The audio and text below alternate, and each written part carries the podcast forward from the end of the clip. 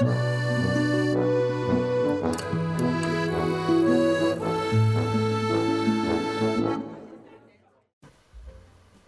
bene, eh, per me possiamo cominciare. Faccio una piccola introduzione perché la rubrica è ferma da un po' e poi ti, Eh, ti lascio la parola. D'accordo. Allora, bentornati a una nuova stagione del Kino Club che per la gioia di molti finalmente riprende e quindi continueremo questa esplorazione del mondo cinefilo e dintorni. In questo caso diciamo che siamo più sui dintorni perché siamo qui con Andrea Guglielmino a cui lascerò interamente la presentazione perché non vorrei saltare alcuni dei suoi progetti e quindi preferisco lasciare campo libero. Sì, allora intanto grazie per avermi invitato, confermo, sono Andrea Guglielmino, sono io, non sono impostore. Eh, beh, sono qui, suppongo, trattandosi di un podcast di cinema, principalmente per la mia attività di giornalista di cinema per Cinecittà News, che è il portale ufficiale di Cinecittà. Sono anche redattore, diciamo redattore esperto per la rivista 8 e mezzo, eh, che è sempre edita da Cinecittà, eh, diretta da Gianni Canova, insomma penso che eh, gli ascoltatori la conoscano. Sono un saggista, come spesso capita, ho un'attività parallela, ho avviato una linea specifica di saggi che si chiama Antropocinema, di cui poi forse parleremo e che appunto eh, uniscono due mie passioni che sono il cinema e l'antropologia. Io sono laureato in filosofia con diciamo, una- un indirizzo storico-antropologico, anche se no- non ufficiale perché non, non c'era quell'indirizzo là, però ho fatto molti esami di antropologia e storia delle religioni. E poi ci tengo questo a specificarlo, sono anche un fumettista, uno scrittore di fumetti, è un'attività che mi piace tantissimo, che sto cercando insomma di integrare nel mio percorso, sono uno scrittore di fumetti, non un disegnatore, perché eh, bene sì, anche i fumetti sono scritti e sono sceneggiati, esattamente come un film e non sempre chi li disegna ha il tempo o la capacità di sceneggiarli. Eh, ho pubblicato principalmente per la testata Samuel Stern, che è una testata horror che si è affermata insomma assieme al suo editore Bugs Comics nel corso degli ultimi anni, nonostante Covid, eh, crisi delle edicole, crisi della carta varie. Ho avuto un buon riscontro di pubblico con eh, il mio Garibaldi vs Zombies, che è una, una- un omaggio al cinema trash senza essere però un fumetto trash.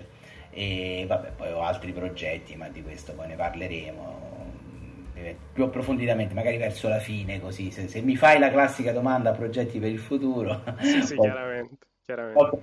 prima me lo diciamo alla fine che ci sta, che ci sta meglio, comunque sempre nell'ambito della saggistica. Le cose principali le abbiamo dette, mi sembra. Sì, mi sembra di sì, ma comunque io poi nella descrizione della puntata cercherò di mettere link un po' a tutti i tuoi progetti come ho fatto con gli altri ospiti, così sono facilmente reperibili.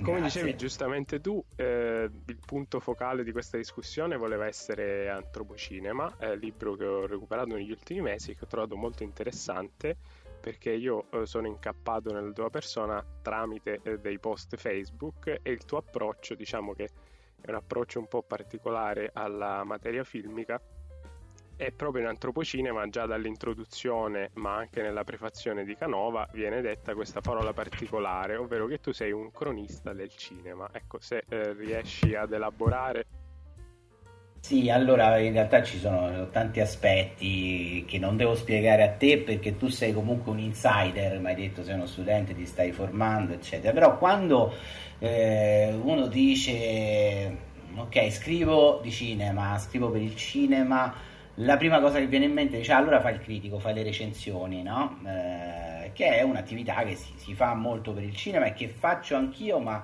la faccio più per passione che per lavoro. Io ho iniziato, Antropocinema è un libro di qualche anno fa, eh, quindi sono cambiate le cose rispetto ad allora. Quando ho scritto Antropocinema io di lavoro facevo puramente il cronista, cioè scrivevo per Cinecittà News, che è un giornale di notizie, dove di critica ne abbiamo sempre fatta poca per scelta editoriale, perché è un giornale istituzionale, perché non si deve privilegiare l'estero rispetto all'Italia, non si deve privilegiare insomma il, il prodotto del regista aff- affermato rispetto all'opera prima e quindi per scelta diciamo non, non si faceva critica però c'è anche tanto da fare sul cinema che non sia la critica. Ripeto, ormai ho cominciato a farla, scrivo anche delle recensioni, adesso ho iniziato su Nocturno, su Games Village, quindi questa cosa diciamo è vera fino a un certo punto. Però forse mh, più che altro nella critica al giorno d'oggi eh, io ci credo un po' meno, ma non perché non creda nel valore della critica da, da un punto di vista universale, intellettuale e morale, ma perché poi quando vai a vedere eh, appunto gli studi come quelli che hanno presentato a Venezia, che sono stati fatti da enti insomma del mestiere come il MIBACT, come, sempre chiaramente commissionandoli a delle società che sono in grado di eh, eh, analizzare i dati e poi vai a vedere che nella, nella scelta del film lo spettatore è pochissimo influenzato dalla critica e dalle recensioni è sempre influenzato o, o da, dal marketing o dal parere dell'amico, del parente, che sì, è sempre un parere critico, ma non strutturato. Uh, quello che io mi sono sempre chiesto, uh, appunto, quando poi ho avviato, oltre a fare il cronista, cronista insomma, è, è, un lavoro che è tipicamente giornalistico, no? è un lavoro di informazione. Esce questo film, di che cosa si tratta, che cosa ne pensa il regista, si segue la conferenza stampa, si fa l'intervista, eh, si segue il festival e si racconta la verità dei fatti. Qui entriamo in ambito filosofico, il più possibile fedele a, alla verità storica dei fatti. No? Qui forse mia, il mio approccio, la mia impostazione storica mi ha aiutato poi anche la storia relativa, chiaramente, ci sono i negazionisti di, di, di, qualsiasi cosa, adesso non voglio entrare nell'ambito, però insomma c'è una verità e il giornalista si cerca di attenere a quella, cerca di essere eh, chiaro, di spiegare tutto nelle prime cinque righe, con le famose 5 W, di cui sono come i sette nani, me ne perdo sempre qualcuna, insomma, no? Però chi, quando, come, cosa, perché, eccetera, eccetera, ci sono delle regole specifiche sul giornalismo, sono anche quelle della comunicazione stampa che poi tornano utili anche nel fumetto, per esempio, perché io quando presento un fumetto, se metto le 5V nelle prime 5 righe, eh, mi, mi, danno più retta, insomma, mi, non dico che mi accettano il soggetto, ma quantomeno mi leggono, quindi è tutto un po' interconnesso. La critica eh, non segue una, una verità, no? è un lavoro se vogliamo più creativo, segue una verità che, che, che è più che mai relativa, no? c'è sempre eh, come dire, il gusto personale, la propria preparazione, i propri interessi, no? Eh, tante volte io mi trovo ad apprezzare, per esempio, delle cose che per il senso comune non sono considerate belle, o viceversa, però è, insomma, è difficile poi stabilire il criterio, il canone, il gusto, eccetera. Quello che io mi sono chiesto quando ho cominciato a scrivere, al di là di Cinecittà, che era il mio lavoro, no? dico io adesso faccio un saggio che, che faccio che sia, eh, come dire, che mi caratterizzi? No, io cerco sempre di fare delle cose, questo è vero anche per i fumetti, ad esempio, cioè non, non faccio fumetti, non ha senso che faccia fumetti come li fanno tutti, ho quasi 50 anni, devo fare qualcosa che è esclusiva, che posso fare solo io, o comunque insomma che, che in pochi hanno fatto, se no non, non è interessante. Quindi scrivere la recensione in cui dico sì, il film è girato bene, ok, le, le inquadrature sono belle, sono corrette, la, la, la fotografia è fatta bene eh, la sceneggiatura non ha buchi, è un po' noioso perché lo fanno un po' tutti, no? E allora uso tutte le chiavi possibili per fare qualcosa che sia, che sia originale, che dia qualcosa a chi mi legge che effettivamente non trova da altre parti. Oggi sul, nel mondo di internet, se parlo troppo fermami eh, tranquillamente. No, no, vai, vai. Nel mondo di internet è difficile, cioè io apro Facebook, ormai non c'è neanche più bisogno, no? come negli anni 70, 80 o anche 90 perché io sono del 76, quindi l'ho vissuto quel periodo là, dovevi quantomeno andarti a comprare il giornale, no? Eh, o, o, la rivista, io per esempio leggevo Chuck già da quando ero piccolo, no? una rivista che ho sempre amato, però c'era qualcuno che era stato in qualche modo investito del ruolo di critico perché era preparato, perché aveva un, no, un... oggi questa cosa crolla, cioè io apro Facebook e posso trovare mh, centinaia di recensioni, al di là di quanto siano fatte bene, no? Che, che, cioè, come faccio a stabilire no? Simone Malaspina non può fare una recensione perché è meno preparato di un altro o Andrea Guglielmini cioè non, è veramente difficile no? eh, stabilire dei criteri per cui qualcosa sia valido quindi de- devi cacciare fuori qualcosa devi essere creativo devi farti funzionare il cervello devi far cacciare fuori qualcosa che gli altri non danno danno poco da lì l'idea da un lato di usare molto l'ironia e questo mi viene pure spontaneo questo è vero soprattutto per la mia attività sui social. Io una recensione, se, se non mi ispira qualcosa che sia o molto molto particolare o quantomeno una battuta, non, manco ce la metto perché non, non, non ha senso cioè, di, di, dire cosa ne penso io del film, che, chi, chi, interessa che a me il film è piaciuto. È talmente facile vedersi i film oggi, manco al cinema devi andare con le piattaforme. Quindi... E invece da, mm, dal punto di vista delle pubblicazioni eh, mi è venuto spontaneo tirar fuori la mia preparazione specifica e quindi la, la, preparazione di stampo antropologico. Io appunto mi ci sono laureato in una disciplina antropologica che tecnicamente era religioni dei popoli primitivi, che detta così non sembra, non sembra avere a che fare con l'antropologia, ma più con la religione, ma sono discipline antropologiche. Perché studiano il mito, ma lo fanno non tanto per studiare il mito in sé, ma la società che quel mito lo produce. E io ho subito individuato in questo mio percorso che il cinema poteva essere trattato in un modo analogo. Cioè il cinema come mito che però non, non, non, mi interessa tanto come mito in sé, cioè non mi interessa, ecco, il critico magari segue il regista, cerca di capire che cosa voleva dire il regista, lo sceneggiatore, l'autore. Io inseguo quello che dice il mito e il mito parla indipendentemente da quello che dice il regista. Per me il regista conta molto poco in questo approccio qua, poi sì, quando fai la critica magari è diverso. Perché il mito viene da tutta una serie di, di, di, di impostazioni culturali che sono preesistenti, no? Quindi se io, e questo me ne rendo ancora più conto quando faccio lo scrittore, cioè io sì metto nelle mie storie delle cose che sono mie, che ci sono delle ispirazioni che sono mie e poi altre vengono, vengono, da sole, vengono da sole, magari mi dicono ma qui tu hai citato Santa Sangre piuttosto che... Eh, sì, sì, l'ho visto Santa Sangre, ma non pensavo di citarlo in quel momento là, no? È tutta una serie di cose.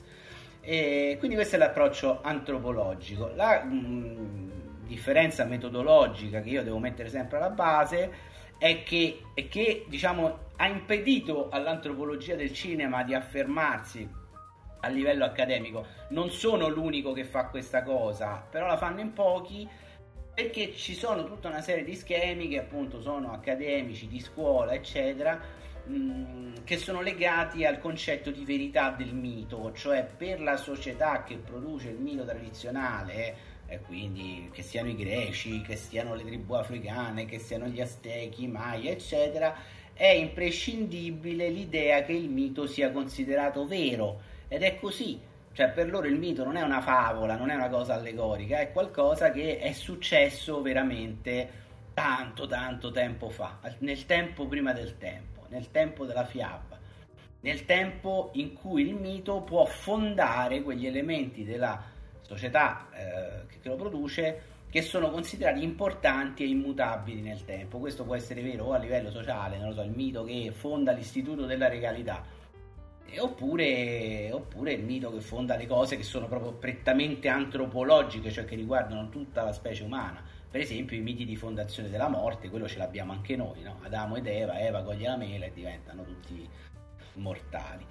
Eh, il cinema per noi non è vero, No? Non è vero. C'è questo tanto tempo fa in una galassia lontana lontana, che non a caso uno degli spin-off di, di, di Antropocinema è proprio legato, cioè, ispirato a Star Wars. Ah, stai, eh, stai, anticipando tutte le domande, ma io onestamente ti lascio fare perché... È per quello che ho detto fermami, no, no, no, io sono, un gran, sono, un gran, chiacchierone, insomma, poi sono abituato a fare radio, quindi, eh, però insomma... Le, se c'è uno scambio ovviamente mi fermi e mi, mi, fai, mi, fai, tutte le domande del caso. No, appunto volevo eh... sottolineare come in antropocinema il punto di partenza sono comunque le saghe perché appunto hanno questo tipo di temporalità che viene costantemente rimaneggiata che come dici anche tu è un elemento fondativo esatto. del, del mito e quindi appunto volevo passare a Star Wars che con quel eh, tanto tempo fa in una galassia lontana lontana si ascrive in un tempo completamente indefinito che può essere rimaneggiato ad libitum senza, senza freni.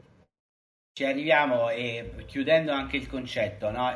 lo scoglio da superare è che per noi il cinema non è verità, cioè noi sappiamo che quello che vediamo sullo schermo è una ricostruzione, questo anche quando vediamo dei film di carattere storico, no? Perché comunque è un'interpretazione della storia, non è la storia realmente accaduta, chiaramente storicamente accaduta, ma anche il documentario, no? Implica una rielaborazione. Però Questo, a mio parere, e io credo che funzioni come metodo, poi me lo potrai confermare tu che l'hai letto, non impedisce eh, all'antropologo di trattare il cinema come un mito, con la coscienza del fatto che il cinema orienta, ma orienta in maniera diversa, fonda, sì, perché fonda comunque degli orientamenti, eh, cioè esiste una religione jedista riconosciuta, no? Quindi qui appunto il rapporto con la storia delle religioni. Eh, e anche se uno non, è, non, non crede nel, nel, jedismo come religione eh, appunto rivelata, però comunque si è molto mh, ispirato da un certo tipo di film, da una saga, ti orienta, no? Le, ci sono delle cose che sono appunto antropologiche, universali, il lato chiaro, il lato scuro, il Tao, il diavolo, l'acqua santa, cioè sono cose che ci riportiamo un pochino. Le saghe, e vengo a quello che dici tu, eh, le saghe sono per me qui rispondo anche alla domanda di quelli che mi chiedono sì ma perché fai il cinema basso il cinema che per me non esiste il cinema basso cioè non c'è alto basso no? ecco piccolo, piccolo disclaimer eh. neanche per noi quindi eh, no non c'è eh, soprattutto quando faccio l'antropologo cioè nel senso eh, anzi forse più il cinema è di contatto con il pubblico più mi permette di capire come funziona un determinato gruppo sociale eh, perché io poi fan di Star Wars me li vado a trovare sui gruppi e, e ci, ci, ci, questiono, eh, magari a volte facendoli pure un po' incazzare, su concetti che sono il concetto di canone. Il concetto di canone è una cosa che a livello di fiction è, è tipica di Star Wars.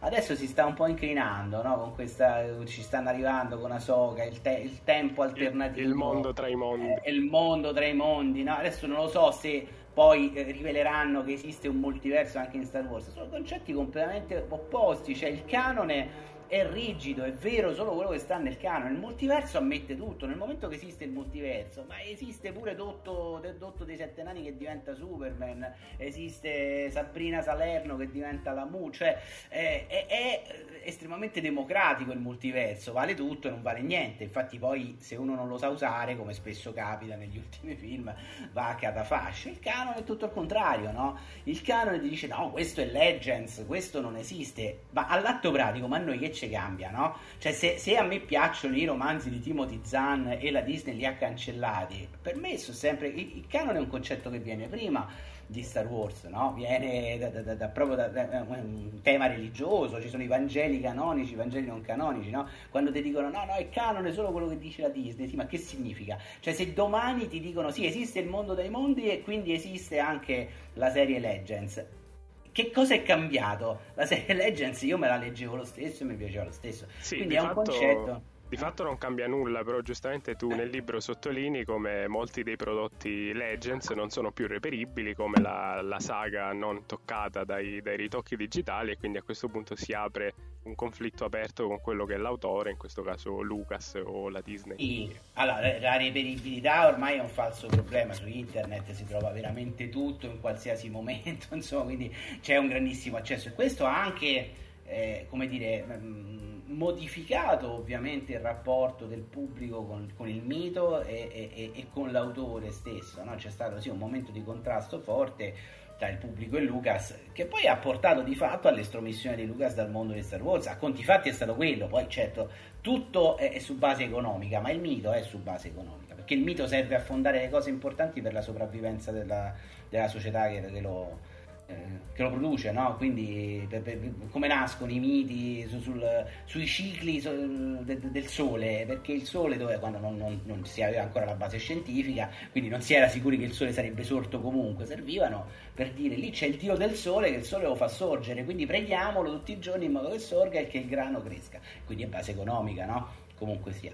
Ecco, questo sì, e le saghe, le saghe eh, nella, nella, nella, nella, passione del discorso mi perdo, perché le saghe e perché il cinema pop?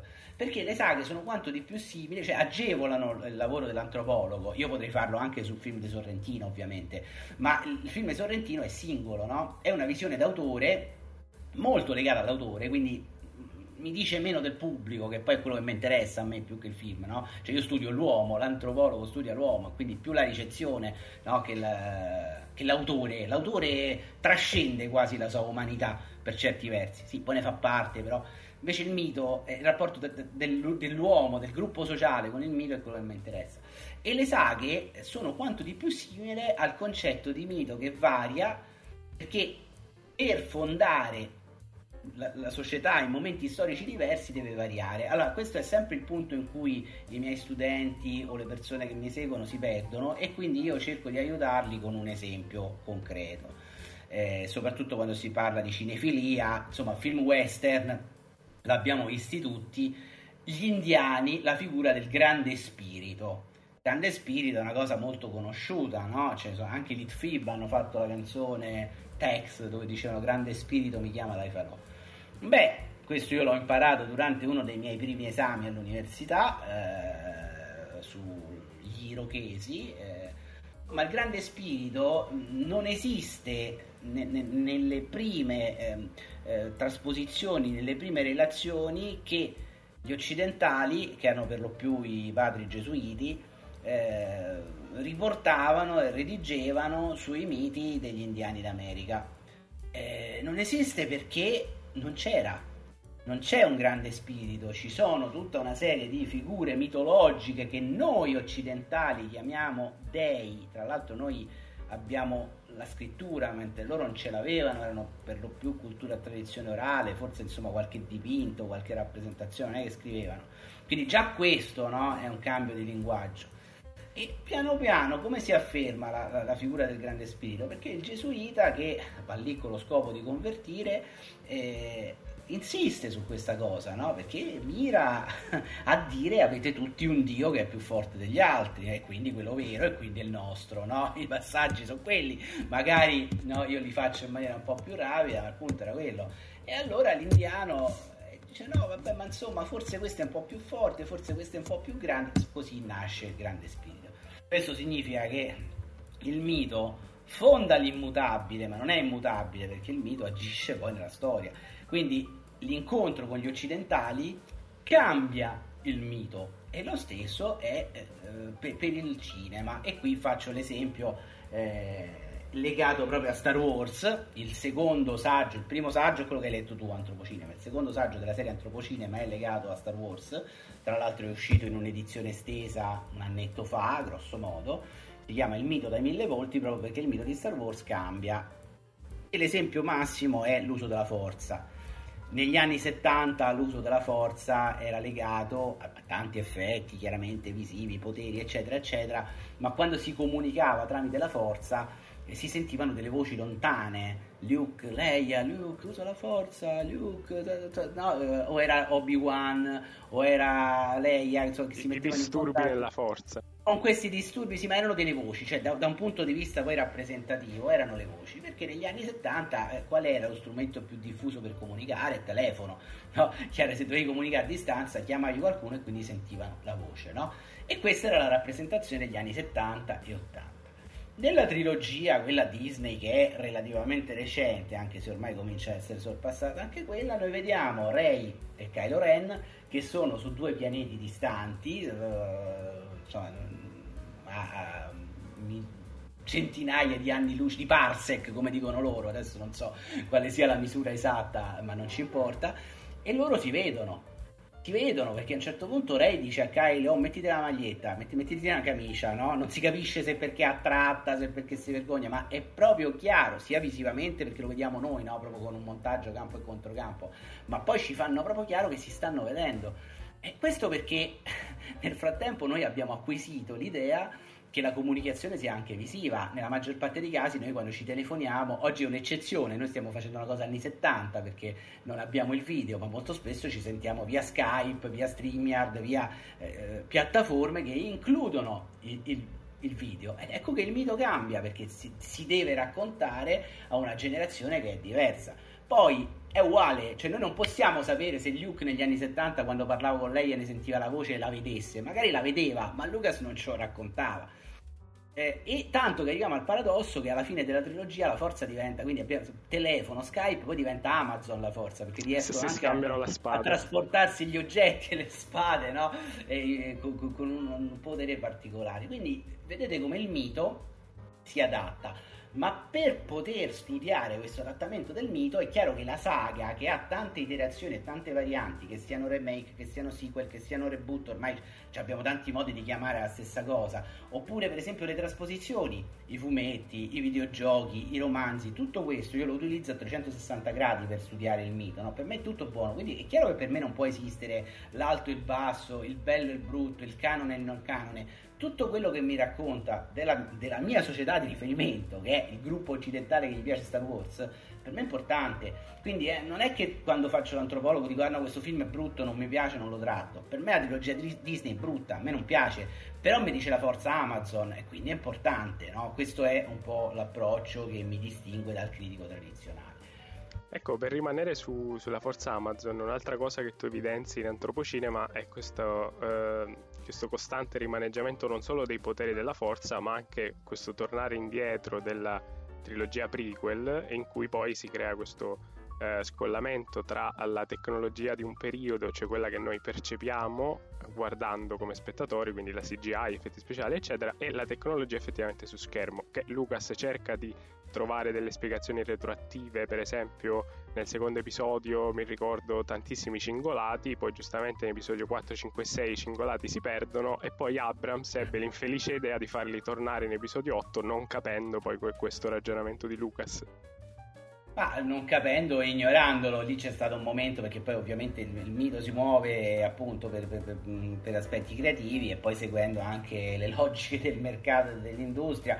Eh, a Lucas in realtà, allora, quello che io dico sempre, ed è la classica cosa che se la dico sul gruppo di Star Wars, mi dicono ah non capisci niente e io ci rido perché insomma forse qualcosa ci capisco se ci ho studiato per anni. I prequel di Lucas sono dei reboot, non sono, si chiamano prequel ma di fatto riscrivono il mito, lo riconcepiscono in un momento momento diverso della storia, non, questo concetto, il prequel, il reboot, eh, al regista non gliene frega niente. Cioè, il termine reboot è stato usato per la prima volta a, eh, a memoria d'uomo con Batman Begins, ma Nolan non lo chiamava reboot, Nolan lo chiamava prequel, una storia di Batman che veniva prima delle altre. Poi se vai a vedere, sì, ma in Barton il Joker che uccide i genitori, nel Nolan, ma al regista non importa tanto questa cosa ed è giusto che non gli importi, no? È una cosa che viene gli viene attribuita, no? E quest'idea della continuity che diventa sempre più pesante, no? Questo dover essere sempre fedeli appunto a un canone, a qualcosa, per questo che adesso secondo me se ne vogliono liberare, no?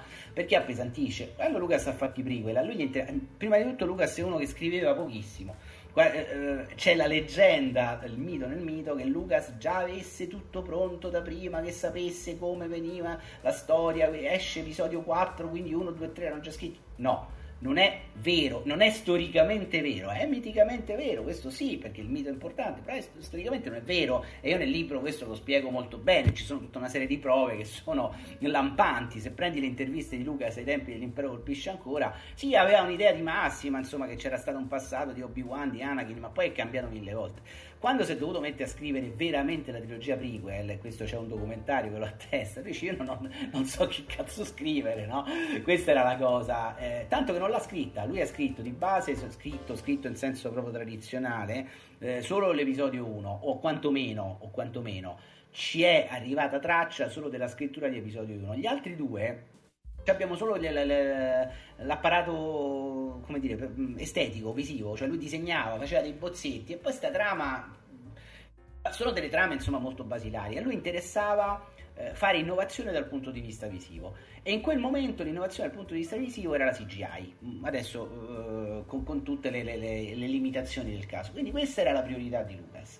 L'altra cosa che aveva come priorità, di questo ne sono abbastanza sicuro, non sono George Lucas, non sono nella sua testa, però un pochino l'ho analizzato, era riprendersi Star Wars. Dopo che lui lo aveva, lui, la sua combriccola, insomma quello che vogliamo, diciamo sinteticamente lui, lo aveva totalmente lasciato nelle mani del pubblico. Se noi pensiamo, Star Wars nasce come mito interattivo, eh, se noi pensiamo che prima ancora della distribuzione del primo film nelle sale venivano distribuiti i cartoni vuoti per le action figures che tu pagavi, in, in Italia non sono mai arrivati, credo, ma in America si pagavano i cartoni vuoti, poi quando esce il film ti diamo l'action figures. Viene prima l'action figure. Quindi Star Wars è qualcosa con cui il pubblico è sempre stato invitato a giocare, come dire fatevi voi la vostra storia, avete il vostro pupazzetto, il vostro look, il vostro padre. Anche io ho comprato prima i pupazzetti, chiamiamoli action figures, ma li chiamavo pupazzetti, le maschere, mi ricordo, c'erano le maschere di cartone di Star Wars che mi portò mio padre dal Belgio, ho conosciuto così io Star Wars. Quindi è giocate. Nel momento che tu mi dici gioca, eh, mazza, io, io sono contento e quindi comincio a ragionarci, ci faccio tutta una serie di film. È chiaro che poi quando arriva Lucas con la sua trilogia prequel eh, tutti restano scontenti perché non era quello che tutti, tutti, non tutti, insomma comunque gran parte del pubblico resta scontento perché non era quello che si aspettavano. Teniamo presente anche che Lucas non aveva calcolato internet, non aveva calcolato eh, quanto potere potesse arrivare nelle mani del pubblico, cioè arriviamo a fare dei fan film di Star Wars che sono credibili, il caso più lampante è Dark Resurrection di Angelo Urgata, che sono credibili quasi più di quelli, di quelli che arrivano al cinema, no? E Lucas a quel punto si sente un attimino, no? Dice no, aspetta, mi devo riprendere questa cosa. E forse in questo, eh, quasi proprio per, per ma con, con, proprio con la cazzimma per voler riaffermare, l'ha detto più volte, sono io il creatore, roba mia, e quindi fa esattamente quello che il pubblico non si aspetta, cioè quando arriva la trilogia prequel tutti ci aspettavamo le Clone Wars, no? le guerre dei quoti, che in Italia sono state tradotte così, e quindi Anakin, sì, ma da giovane che faceva amicizia, un, un, bravo pilota, tu aspetti un pilota di caccia, no? Di quell'affarino no? de, de, del podcast, de, come si chiama? Del, no, podcast, dei pods, pod, no? pod, il pod race, il podcast è quello che stiamo facendo noi. Eh, Jar Jar Binks, cioè, non, da dove viene Jar Jar Binks? Perché io sono un fautore della teoria che insomma lo vedeva... Anche qui il mito nel mito di Jar. Il mito nel mito le fan theory, mi piace questa idea che lui fosse un lord dei Sith, forse questo non è eh, reale, anche se ci sarebbe stato molto bene, no? Vabbè, qui Perché esce è... fuori la cosiddetta nozione di head canon, quindi ci esatto, in un, un, però in un episodio 2 Jar Jar Binks che si rivela cattivo sarebbe stato un po' l'io sono tuo padre dell'impero colpisce ancora ma comunque sia se, se questo non è eh, diciamo non è appurato sicuramente è un personaggio che avrebbe avuto molto più peso rispetto a quanto poi gliene è stato dato per via della reazione del pubblico anche qui Lucas è stato uno dei primi a sperimentarla questa cosa no? del pubblico si incazza in massa e tu gli devi dare eh, in qualche modo il contentino. Prima non esisteva, cioè era tutto, sì, giocavo con, Luke, con Luke Vader, per me Darth Vader non doveva essere il padre di Luke, ma al massimo lo scrivevi a Starlog Magazine e finiva là, e chi ti se inculava, cioè nel senso poi lo facevano in pochi. Io dico molte parolacce, scusami se... No, no, va bene. So se, perché sono appassionato, no? Chi ti si filava. Eh, con internet diventa un po' diverso. E quindi insomma Lucas si pone proprio in maniera in contrasto rispetto al pubblico, no? E ottenendo insomma eh, più, più, più, sfavore che favore. Poi dopo arrivano le serie televisive, arriva dei filoni, la mediazione, tutte queste cose. Per rimanere insomma su questo discorso della mano dell'autore, tu nel libro e anche all'inizio della puntata hai parlato di coscienza culturale massiva e complessiva. Noi stiamo vedendo nelle saghe questo arrivo, questa apertura ai multiversi, ai viaggi nel tempo che di solito, sono d'accordo con te, sono la pietra tombale di queste saghe che insomma eh, rielaborano un po' quella che è la percezione del pubblico perché ad esempio come fai notare tu in antropocinema noi identifichiamo Sherlock Holmes in una figura specifica che poi in realtà è una figura fabbricata a posteriori rispetto ai libri che è il materiale originale da cui arriva il personaggio Stessa cosa con Star Wars 8, in cui i poteri della forza vengono demitizzati da uno Yoda che brucia i testi sacri e picchia Luke, e quindi c'è questa sorta di rimediazione con il pubblico che può portare a, fratture molto grandi. Mi viene anche in mente l'ultimo Indiana Jones che sì, ha avuto una ricezione molto positiva, però se andate, parlo col pubblico, a recuperare i post di Guglielmino vedrete che comunque a, a livello di, di coerenza interna ci sono molte discrepanze con cui concordo. Ah, allora, vabbè, Indiana Jones è un po'. Una... ammetto che è un po' una ferita aperta, non sono molto obiettivo perché io il, il, il, mio rapporto col cinema è nato con Indiana Jones. Mi aspettavo qualcosa di molto inferiore rispetto a, insomma, a quanto avevamo visto in passato, ma ci metto anche il teschio di cristallo, che per me è un film che ha dei problemi, ma è ancora un film con un concetto molto forte di teoria del cinema. Cioè gli alieni che si muovono nello spazio tra gli spazi, foto, che, sono i fotogrammi, eh, la bomba atomica come nuova arca, insomma, comunque eh, c'è, c'è ancora qualcosa. Invece mh, mm, questo è un film prettamente commerciale, ma è anche scritto male, insomma, e forse proprio per, per la paura di, di, di, di, deludere il pubblico. Io credo che sia stato, sono uno dei fautori della teoria del reshoot, non lo ammetteranno mai, ma ci sono delle cose che proprio non funzionano e che secondo me perché doveva essere sviluppato in maniera diversa. Eh, ma quello è un problema proprio che non mi è piaciuto il film, cioè non è, non è tanto un problema di frattura col pubblico. Poi devo dire, ricevuto bene fino a un certo punto, io ho letto un sacco di critiche e poi è andato male, almeno in sala, ora sta recuperando tanto, pare, con, con, con il VOD eh, cosa di cui tutto sommato sono contento perché questo dà la possibilità che magari un domani eh, si scriva Indiana Jones migliore, chi lo sa, insomma, vabbè. però il film non mi è proprio piaciuto. Eh, per quello che riguarda invece gli ultimi Jedi, eh, c'è, sì, c'è quello che dicevo, c'è un, c'è un errore di calcolo. Io credo che gli ultimi Jedi sia stato l'inizio della fine per Star Wars, che poi ha portato in realtà non è stata una fine, un'apocalisse, ma cioè è stata un'apocalisse che, a, a cui è, è susseguito un cambiamento. Eh, gli ultimi Jedi è andato male perché c'è stato un forte errore di calcolo da parte della Disney. Perché la Disney veniva dal successo dei film Marvel, no? che, che è comunque roba Disney.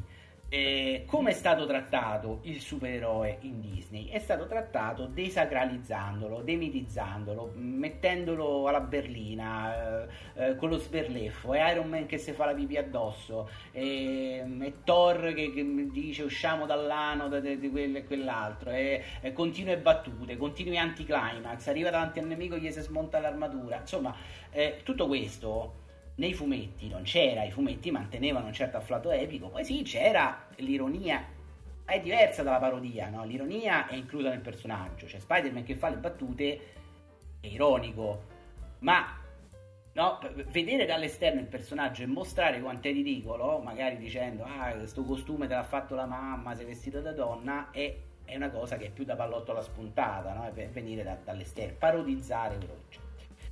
Però in questo modo, io trovo esecrabile perché io amavo i fumetti di supereroi come erano, hanno raccolto una fascia di pubblico che prima non c'era, cioè quelli che odiavano i film di supereroi e che andavano in sala e facevano le battute, ah ma l'uomo gomma gli si allunga anche, no? Classico, i Gemboy, sì. l'uomo gomma, già che lo chiami l'uomo gomma, l'uomo, l'uomo fuoco, l'uomo torcia, no? l'uomo cosa, No, è quel pubblico là che manco sanno come si chiamano i supereroi devono prendere in giro. Allora hanno detto, vabbè, prendiamo in giro noi. E quindi grande successo, no? Perché, ah, l'ironia, che beh, non si prendono troppo sul serio, bellissimo, eccetera. Primo. E secondo, sono riusciti attraverso una politica eh, di studio forte del, dello Star System a eh, ingraziarsi il pubblico femminile cioè, quando ero ragazzo io, magari a convincere una ragazza a venire a vedere un film dei supereroi, perché erano tutte delle stronzate. Mo' che ci mettono gli attori che piacciono, che piacevano, anche perché adesso sta funzionando meno, specificamente al pubblico femminile, era una manovra forte, perché il pubblico maschile, per esempio, pubblico maschile non va al cinema per le, per le, donne, per belle donne, perché abbiamo il porno, no? quindi non siamo attratti particolarmente da questo. Sì, se c'è Scarlett Johansson sono contento, se c'è Gal Gadot sono contento perché è un bel vedere, ma non ci vado per quello, sinceramente, no? Eh, mentre le donne sì, mentre le donne sì, ce l'avevano questa cosa, no? E molte si sono innamorate di Capitan America, di Thor, eccetera. Quindi con la Marvel è andata benissimo. Ma la Marvel non nasceva al cinema, nasceva su un altro media e quindi doveva conquistare un certo tipo di pubblico. Quando hanno avuto Star Wars, il ragionamento dietro agli ultimi Jedi, Ryan Johnson, ma sono sicuro in accordo con la Kathleen Kennedy o chi fosse, era ok, desacralizziamo anche Star Wars, facciamo la stessa cosa. Facciamo la stessa cosa con Star Wars. Mettiamoci dentro chi piace le donne, Oscar Isaac, eh, Tizio, Gaia e Sempronio, mettiamoci i vecchi eh, de- de- della vecchia saga perché comunque servono ai quarantenni, che non è così perché a me sinceramente vedere Luke eh, ridotto in quello stato, ma preferivo non vederlo. Un conto so i fumetti e i libri dove tu Luke lo puoi fare vecchio ma figo, cioè eh, Luke de- de- della trilogia che ormai non è canon, appunto come si dice di Timothy Zahn, era Clint Eastwood, non è Mark Hamill che porello con tutto il rispetto sta ridotto peggio di mio nonno. Ecco, no? questo eh, della senilità eh, è un problema che è tornato anche in Indiana Jones alla fine. E quindi la senilità e ci, ci fanno le battute sopra. Su Indiana Jones meno, Indiana Jones ha altri problemi, però comunque no, la senilità facciamoli, prendiamoli in giro, no?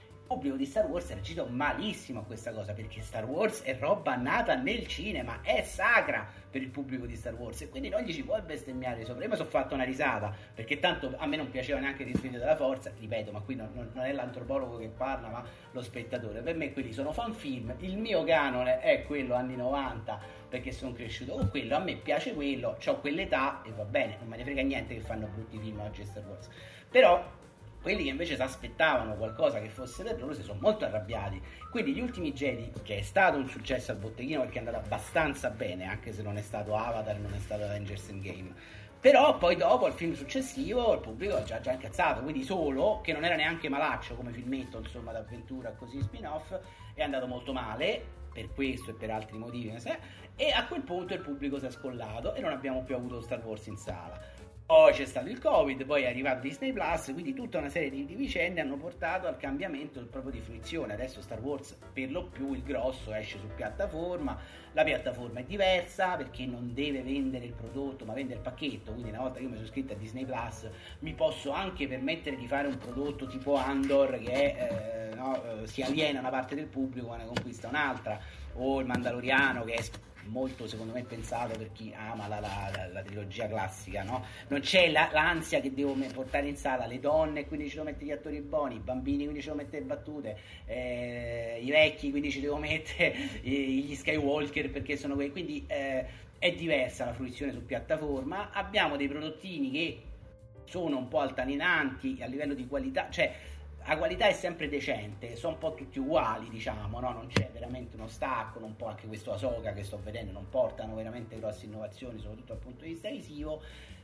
Star Wars no, non è più il grande evento che poteva essere quando dovevamo aspettare quantomeno 5 anni tra un film e l'altro, se non 10, se non 20, se non 30, è un servizio. Questo me lo individua molto bene il collega Lorenzo Fantoni nella prefazione a questa seconda edizione del libro e dice è diventato un po' un servizio, cioè eh, le poste, le poste sì, non funzionano, uno mm, si arrabbia, bestemmia, però ci stanno solo le poste di base, poi sì, ci sono altri servizi ma costano di più, cioè devi andare a cercare Zack Snyder che ti fa Rebel Moon, ce lo vedremo tutti, sarà bello, però insomma no, se uno vuole proprio quei personaggi là c'è sta solo Star Wars e quindi te lo fai andare bene, ecco, insomma, ecco, così è. Questo è abbastanza interessante, appunto, ehm, è qualcosa su cui rifletto da un po' di tempo proprio parlando di Star Wars che ormai si è persa anche nella Marvel l'idea del film evento, perché tra un film e l'altro adesso abbiamo 7-8 serie TV e quindi non c'è mai un vero e proprio stacco, non c'è mai eh, un vero e proprio desiderio, perché comunque si è bombardati da, dal prodotto. E questo eh, inevitabilmente porta a dei risultati. Io, vabbè, personalmente seguo ancora Star Wars, faccio molta fatica perché per me è stato oggetto di studio, no? Eh, la Marvel, per esempio, a me mi ha allontanato questa cosa. Io non compro neanche più i fumetti Marvel. Sono iscritto a Marvel Unlimited, ma non guardo mai perché il fumetto digitale per me, ma questa è una mia limitazione perché ho quasi 50 anni, insomma, è come se non esistesse. Arrivi al punto che sì, devi scegliere, cioè vedo, vedo questa cosa perché mi interessa il personaggio. Eh, quindi che ne so, magari io vedo i film di Spider-Man perché sono particolarmente legato a, Spider-Man, non, non mi piacciono comunque, però secondo me ci comincia a essere anche un problema proprio di qualità del prodotto stesso, cioè una qualità che quando te va bene è media, ma anche per esempio nella cura degli effetti visivi, no? ormai è tutto qua, cioè, mh, mm, tu puoi dare anche un film Marvel in mano a un autore, ma se poi tanto eh, le, le, scene, eh, eh, quelle che dovrebbero essere più interessanti, no? quelle mh, mm, o d'azione o, o proprio di cinema parte il cinema ormai sparisce un pochino, no? Sotto, dipende cosa si intende per cinema, ma non voglio fare il, il, vecchio, no? Però il cinema nel senso l'ho inteso il regista e il rapporto fisico con la macchina da presa si perde un po'. Eh, ma se tanto queste scene poi le fanno i reparti degli effetti visivi, è normale sono tutti uguali. Cioè, mi dici, sembra Imi ha fatto Doctor Strange, il multiverso della follia, ma sembra Imi io lo vedo 5 minuti alla fine, ma è un film Marvel come sono tutti gli altri. A me non piacciono, ad altri possono piacere, d'accordo, su questo non discuto, ma non c'è sembra Imi, oggettivamente, no? Sì, sì, no, la Marvel, la Marvel cose, ha un processo no? di, di, produzione abbastanza particolare perché Feige scrive le storie e poi gli storyboarder li portano al computer e poi alla fine il regista ci mette la firma, quindi sia un prodotto top down eh, abbastanza... Quindi è un problema proprio qualitativo, no? Di, di, di, che non è più nemmeno il dire, come si diceva, ah, il caviale, il McDonald's. A me va bene il McDonald's, però deve essere almeno buono il sapore. Io mi sto a perdere pure il sapore di, questa roba, sa, proprio di, di, di polistirolo, no? Poi vabbè, a me non è mai piaciuto l'approccio Marvel al cinema, quindi forse non faccio testo, è una questione generazionale, eccetera. Però vedo che ci sono dei prodotti, ma anche, facciamo l'esempio di questa Soca, che è una serie che non è brutta specificamente, però che cosa mi porta di nuovo? La cosa più bella che, che mi porta, per cui la gente si entusiasma, è appare Aiden... Spoiler, spoiler.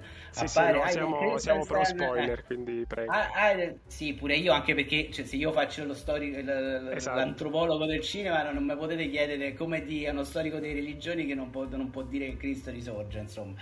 Aiden Christensen appare nei panni di Darth Vader, digitale, Vabbè, ok, apparirà il maresciallo Tron. Vabbè, ok, si vedono le guerre dei cloni in versione live action. Sì, vabbè, ma sono tutte cose che ho già visto. Qual è, cioè, qual è il motivo per cui mi dovrò ricordare Ahsoka? Deve ancora finire la serie, quindi magari ci sarà. Però, capito, non è Tron. Eh, a me piace Tron, io ci sono cresciuto con Tron, ma non me ne frega niente di vedere Tron che appare così no? Rutta scompare, cioè nel senso se c'è una storia che dice qualcosa di bello su quel personaggio, se c'è una resa visiva interessante, allora sì, ma se devo vedere questa cosa sono come dei DLC di un videogioco, come vederlo in un videogioco, sì è piacevole, ma non è che mi entusiasma, capito? E quindi questo è un po', secondo me comincia a essere un problema di qualità e va ripensata. Poi adesso c'è lo sciopero degli sceneggiatori e degli attori e insomma forse, forse qualcosa cambierà, non lo so o faranno fare tutte le intelligenze artificiali, speriamo che siano più intelligenti di, di quelli che stanno lavorando adesso. Sì, ne approfitto, so. ne approfitto, per tirare una stilettata personale all'ultima puntata di Asoka. Diciamo che se alla gente piacciono i wallpaper figli, la puntata di Asoka è perfetta. Eh, Poi, eh, esatto, eh, però esatto, manca, manca, la ciccia per dirla proprio. Manca la ciccia, per me sì, per me sì, a me non basta però io sono anche forse uno spettatore esigente, sono una persona che ha poco tempo perché paradossalmente sì, lavoro sul cinema, però poi per vedermi quello che mi piace a me nel momento che mi piace a me ho poco, sono un papà, eh, ho una vita travagliata, sono, eh, delle cose di cui occuparmi, la salute, cioè quindi sono diventato estremamente selettivo, no? Cioè, ma ho anche quasi 50 anni, magari non lo so, bisognerebbe vedere se effettivamente a un giovane gli piace ma secondo me gli piace pure, però poi non, non te le ricordi queste cose, no? non c'è niente di memorabile in queste cose qua, secondo me, è una cosa che tu vedi, anche a me mi sta simpatico Aiden Christensen, mi fa piacere vederlo, ma non mi basta, no? È lo stesso problema di Indiana Jones, Indiana Jones era, cioè sì, ok, appare Harrison Ford da giovane, fatto anche abbastanza bene, sì, vabbè, però se poi mi scrivi lancia di Longino su un reperto che dovrebbe essere segretissimo, a me mai perso già alla prima inquadratura, insomma, ecco sì, mancano, eh.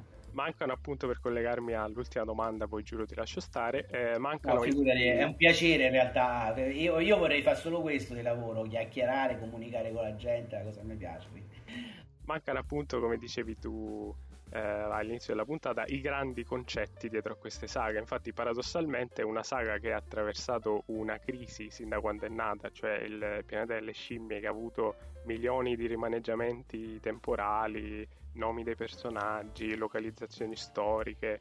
Dopo aver attraversato quella crisi, paradossalmente si è saputa reinventare con l'ultima trilogia, che poi alla fine ha avuto una buonissima ricezione, mentre eh, al contrario vediamo che tutte le altre saghe stanno attraversando quel tipo di crisi adesso, appunto tra canone e multiverso, che dovrebbe andare a distruggere questa linearità che uh, hanno faticato a ottenere. Ma sai, il pianeta effettivamente si è, eppure ha passato un momento di crisi con, con Barton, che tra, a me piace molto il pianeta delle scimmie di Tim Barton, però eh, forse era fin troppo avanti. No, cioè, paradossalmente è uscito fuori indietro, perché siccome è un film sulla guerra, ed è uscito a settembre del, del, del, mm, po, po, poco prima della cioè o meglio è uscito in estate noi l'abbiamo visto a settembre ma insomma mi ricordo che ho visto il giorno prima dell'attentato dell'11 settembre quindi il concetto di guerra è cambiato parecchio no?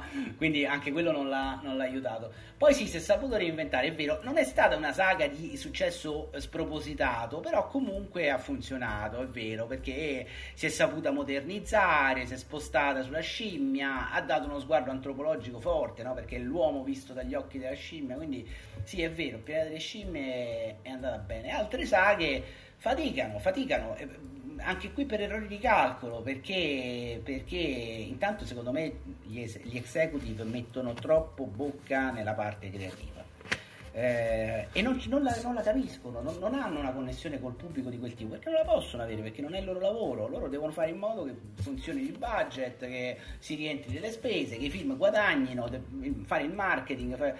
però il film lo dovrebbero fare i creativi e basta, no? E guardiamo il caso di, di, appunto dell'ultimo, dell'ultimo Indiana Jones, che è un esempio di come in realtà al pubblico non serva veramente rivedere per l'ennesima volta Indiana Jones eh, Harrison Ford nei panni di Indiana Jones. Gli serve qualcosa che faccia la stessa cosa che ha fatto Indiana Jones negli anni 90, ma che lo faccia oggi. Quindi qualcosa alla Indiana Jones, ma che si, si, si, si riesca a ricalibrare sul mondo moderno, no? E magari non è nemmeno l'avventura, perché Indiana Jones ha rielaborato un genere che andava negli anni 30. Forse oggi dobbiamo rielaborare un genere che andava negli anni 60. Non lo so, su questo ragioniamo. Io questa cosa l'ho vissuta da fumettista, no? perché ho preso parte a questo progetto di Samuel Stern che adesso è andato molto bene, eccetera. Eh, ma non ci voleva uno che, che, imitasse Dylan Dog, ci voleva qualcuno che cercasse di fare quello che ha fatto Dylan Dog negli anni 90, di farlo oggi. Ci siamo riusciti, non ci siamo riusciti, non lo so, però ci abbiamo provato, no? Quindi Dylan Dog è, eh, combatteva gli zombie, l'homo consumens, Romero, tutte queste cose qua. Oggi chi combatte Samuel Stern? Il male della spersonalizzazione. Noi abbiamo Facebook, internet, eccetera, a un certo punto non sappiamo più chi siamo, no? Questa è una cosa, per esempio, interessante. Quindi forse vanno tutte male le saghe. Io ho un altro dei miei saggi è, su Terminator, no? eh, che è una saga che io amo tantissimo, principalmente perché amo tanto la visione di Cameron, quindi il primo, il secondo, ma poi anche dopo mi affascina proprio perché è una, una saga perdente, non si è mai riuscita ad innovare, perché si è fissata su due o tre cose. Terminator è solo Schwarzenegger? No, No, Terminator è un mondo, cioè potevano raccontare mille cose, potevano raccontare Kyle Reese, potevano raccontare John Connor, potevano raccontare cosa succedeva in Russia mentre in America c'era Skynet. Non l'hanno fatto, l'hanno fatto poco. Poi hanno dovuto sempre, non si sono fissati con questo dover spostare avanti il giorno del giudizio perché doveva essere sempre nel futuro, ma, ma no, cioè, quella è una cosa distopica, il giorno del giudizio è il 93, lasciatelo nel 93, andate avanti. Quindi spesso ci si incarta presso a delle cose che poi il pubblico mi interessano veramente. Cioè il pubblico aspetta il nuovo Terminator, ma, ma non nel senso di rivedere per l'ennesima volta Schwarzenegger nei panni di Terminator. Può essere così, ma deve essere scritto anche molto bene, deve presentare cose innovative, invece non, lo fanno spesso. In Hollywood questa cosa non la fanno. Insomma. Sì, il problema è sempre andare a vedere qual è la, la, probabile ricezione del pubblico. Tu giustamente dici in antropocinema, sì, se io fisso la data nel 93, però poi il film lo guardo nel 2001, io comunque lo percepisco come un futuro che dovrà arrivare. Cioè non è una didascalia ah, sì. che mi incatena. Se, se è scritto data. bene, sì. Se è scritto bene, sì. Lo, lo, faccio io il Redcon con la testa. Chi se ne frega? Cioè il concetto è futuro distopico, capito? Cioè, nel senso, cioè, puoi fare due strade, no? Cioè, puoi anche cambiarlo, ma, ma, loro gli danno un'importanza che è eccessiva, cioè, questo voglio dire, no? Uh, sì, sì, puoi sì, anche certo. farlo con Schwarzenegger, puoi anche farlo con Harrison Ford, eh, Indiana Jones, però poi dopo mi devi scrivere dietro un personaggio che io ci riconosco Indiana Jones, quello non è Indiana Jones è un vecchio, sì, ho capito che il personaggio è cambiato, ho capito che, ma, ma dei tratti principali li devi mantenere, no? Lo devi, se no io perché devo vedere quel film? No, sì, lo vedo perché c'è il marchio, certo, però poi dopo, no? Perché lo devo rivedere? Perché devo far sì che vada bene, no? Ci sono dei film che magari vanno molto bene, anche la Marvel, va bene il primo weekend, ormai poi non lo vede più nessuno, no? Perché eh, poi è finito. Una volta, poi, poi tutta sta, questa cosa dello spoiler, lo spo- no spoiler, no spoiler, no spoiler, perché no spoiler? Perché vuol dire che non c'è nient'altro. Se tu il film, dopo che hai saputo chi, chi muore, chi vive e chi rotta, come dico io... È una pagina eh, di Wikipedia, non è un film. Eh, eh, capito, e dopo non è più valido, il film non è buono, insomma, questo è quello che penso io. Sì, sì, no, siamo, siamo d'accordo anche noi. Eh, l'ultima cosa, appunto, ti volevo chiedere dei progetti futuri e visto che si parlava di Cameron, c'è qualcosa che arriverà su Avatar? Allora, guarda, eh, dunque l- l- l'attività di saggistica l'ho dovuta mm, no, non fermare, ma rallentare un attimino eh, per vari motivi, insomma, per motivi personali. Mi piace molto, mi piace tantissimo, è forse una delle cose che mi piace di più fare. È una di quelle che ha più difficoltà di distribuzione, cioè eh, inevitabilmente. E siccome ho avuto un po' un incremento delle mie attività fumettistiche, in questo momento sono più concentrato su, su, su questo genere di cose potrei fare mille cose a livello di antropocinema, ci sarebbe Avatar, ci sarebbe Indiana Jones, eh, Predator su cui qualcosina forse, quello un po' più, più, più, più avviato, eh, però ci vuole tempo e concentrazione che in questo momento sto dedicando un pochino ad altro. Però il mio prossimo saggio che uscirà, ormai è, è pronto, esce a Lucca Comics and Games, in particolar modo ci tenevo a, a a segnalarlo, perché spesso chiama il cinema ma anche i fumetti. È un saggio sui fumetti. E in particolar modo, non sappiamo ancora il titolo, ma lo annunceremo a breve, o meglio io lo so, ma non so se è definitivo, eh, è un saggio sui fumetti Bonelli di che sono quei fumetti che imitano i fumetti Bonelli, soprattutto nel formato che è 16x21 e eh, nella foliazione, eh, soprattutto a partire dal 1986 eh, la nostra ricerca, l'ho scritto con Francesco Fasiolo, che è un mio collega, giornalista nonché amico da tanti anni. Eh, il 1986 è l'anno in cui esce Dylan Dog e il Bonelli ritorna in edicola in maniera preponderante. Periodo di grande fermento editoriale, ci ha affascinato, sono quattro anni che ci lavoriamo e adesso esce con Bugs Comics.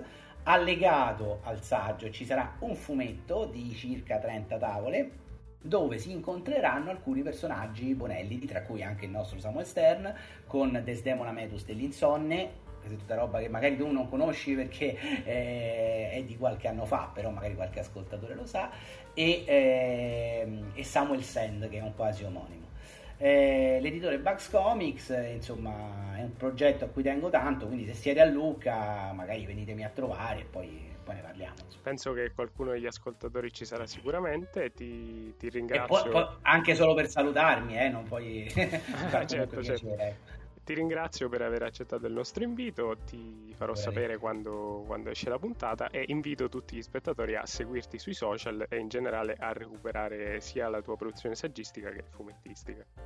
Bene, grazie a te, è stato un piacere, ci sentiamo presto. Alla prossima, grazie. Alla prossima, ciao ciao. Bye.